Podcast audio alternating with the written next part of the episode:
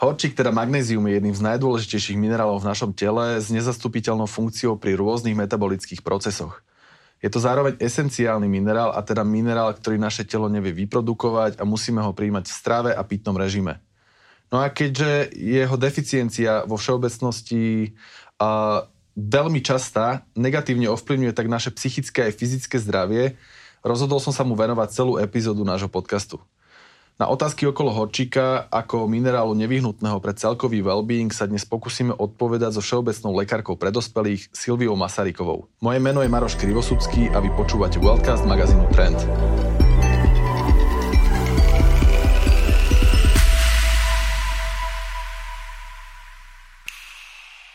Tento podcast vám prináša prírodná minerálna voda Magnézia. Silvia, aké funkcie zabezpečuje, respektíve ovplyvňuje horčík v ľudskom organizme? Horčík zabezpečuje viac ako 300 enzymatických reakcií, podieľa sa pri kontrakcii svalov, ovplyvňuje nervové prenosy v mozgu, vytvára vnútrobunkovú energiu a takisto sa podieľa spolu s ovplyvňuje metabolizmus cukrov, podieľa sa na zlepšenie vychytávania glukózy z krvi, ovplyvňuje spánkový cyklus a takisto pomáha v podpore imunity tým, že ovplyvňuje metabolizmus vitamínu D. To si celkom dosť vymenovala veci, čiže asi bude naozaj že dosť potrebný. A ja som už aj počul, že jemu sa zvykne hovoriť aj antistresový minerál.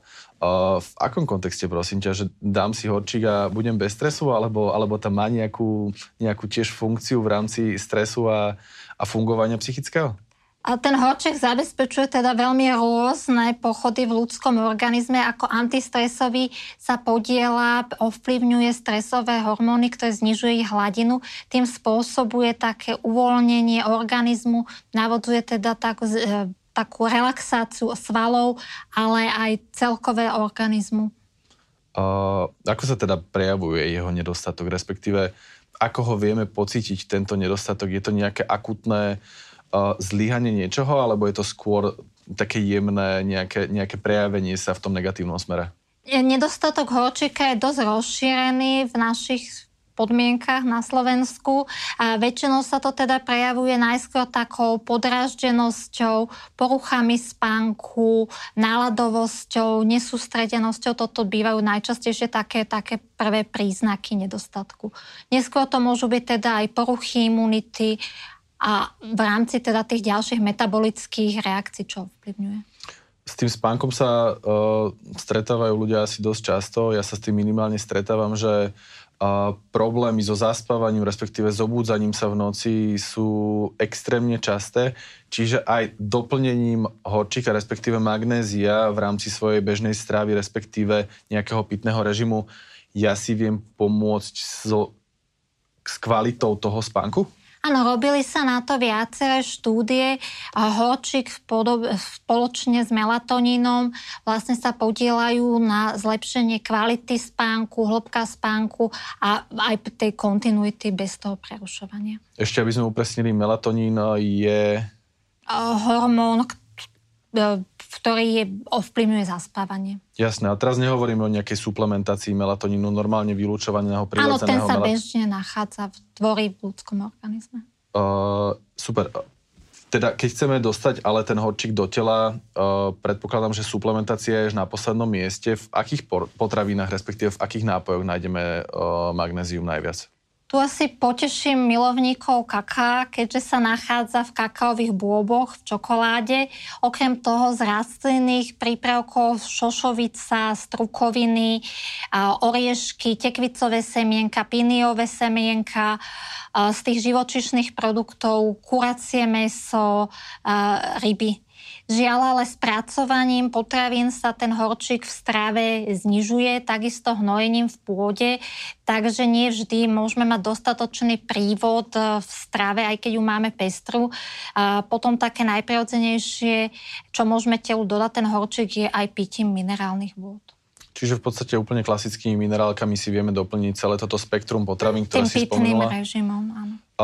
Koľko cca by v tom pitnom režime, respektíve v tej minerálke, keď už si hľadáme nejakú minerálku s vyšším obsahom horčíka, koľko by sa tam cca toho horčíka malo nachádzať? Aspoň. Dobre je, aby bolo aspoň tých 150-170 mg na liter. Je ešte niečo, na čo by sme si mali dávať pozor pri výbere týchto minerálnych vod? Či iba táto hladina horčíka je postačujúca? Nie, mali by sme si pozrieť celkovú mineralizáciu minerálnych vod, vyberať si tie slabne a stredne mineralizované minerálne vody. A mali by si dávať pozor hlavne pacienti, ktorí majú nejaké poškodenia obličiek, a pacienti s vysokým tlakom by si mali sledovať na etikete obsah sodíka alebo natria v minerálnych vodách a snažiť sa vybrať také s tým nižším obsahom.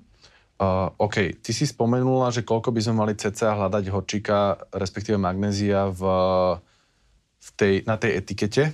Koľko by sme ho cca mali prijať dokopy denne, aby sme pokryli všetky tie funkcie, ktoré si ty spomenula? Tá denná dávka by mala byť medzi tých 300 až 400 mg. Samozrejme, keď ide o nejakých športovcov alebo ľudí, ktorí majú väčšie straty potom, manuálne pracujúci, tak tam tie potreby sa môžu niekoľkonásobne zvýšiť. Takisto vyššie nároky sú aj povedzme počas tehotenstva alebo u diabetikov. Takže keď bežne chodím cvičiť, dajme tomu, že chodím klasicky do fitka, chodím si zabehať, tak by som mal ešte zvýšiť týchto 375 mg na nejaké vyššie hodnoty? Áno, tam tá potreba toho horčíka je niekoľkonásobne vyššia. Dobre, povedzme si, že tá potrava teda nemusí obsahovať dosť horčíka a zároveň sa mi nepodarilo dohľadať dosť minerálnych vôd bohatých na horčík. Čo hovoríš na suplementáciu horčíka? Odporúčaš, neodporúčaš, respektíve na čo si dávať pozor pri takejto suplementácii? Pri tých vyšších nárokoch na organizmus je dobré doplňať teda horčík aj v nejakých suplementoch. Prirodzenejšie pre telo je to teda v tej strave a minerálnych vodách. Treba si dávať pozor na tú jednotlivú dávku horčíka alebo magnézia. Neplatí, že keď si jednorazovo dám vyššiu dávku horčíka, tak telo príjme dostatočné množstvo, pretože z tej jednorazovej veľkej dávky telo to nevie spracovať a väčšinou teda nespracovaný horčík na seba naviaže vodu a môžu teda takto vzniknúť hnačky. Lepšie je tá dávka magnézia, aby bola rozdelená do nižších dávok a v priebehu celého dňa. Buď teda z tých minerálnych vod, alebo pri tých suplementoch skôr teda nejaké nižšie dávky a častejšie. Ešte pri tých suplementoch ostanem. Tu sa dosť často stretávam s tým, že niektoré formy sú lepšie vstrebateľné, respektíve lepšie spracovateľné a niektoré formy sú horšie spracovateľné. Teraz nerozprávam o tom, či je to šumivý nejaké magnézium, alebo či to je nejaká tableta, kapsula, ale skôr o tých oxidoch, respektíve nejakých citratoch. Aká forma horčíka je pre človeka, respektíve aké formy sú pre človeka najlepšie spracovateľné? Ten horčík sa nachádza v rôznych organických a anorganických formách. Najvhodnejšia tá organická chelatová forma, kde sú vlastne aminokyseliny naviazané na horčík. To je pre telo taká najprirodzenejšia forma, z ktorej vie najviac využiť, najlepšie vstrebať. OK, poďme na kombinácie. Za A. Kedy ten horčík, už si spomínala, že najlepšie je počas dňa, ale už keď sa, najmä tomu, že suplementuje ráno alebo večer?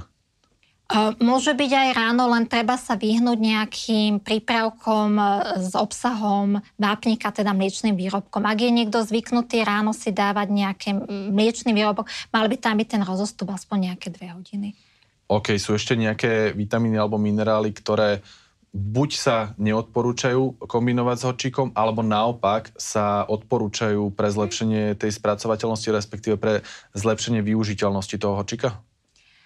To vstrebávanie ovplyvňujú aj kofeínové nápoje, alkohol, ktoré vlastne znižujú vstrebávanie horčíka a na takú podporu je dobré doplňať vitamíny skupiny B, hlavne pyridoxín, ktorý zlepšuje využiteľnosť horčíka a vie ho nasmerovať tam, kde ho telo potrebuje. Perfekt, to je asi o horčíku všetko, čo by ma aj zaujímalo a ja ti ďakujem. O tejto a iných wellbeing témach z oblasti zdravého životného štýlu sa môžete dozvedieť viac aj na prednáškach, workshopoch či diagnostikách na dňoch zdravia vo vašej firme. Pre viac informácií klikajte na www.whealth.sk.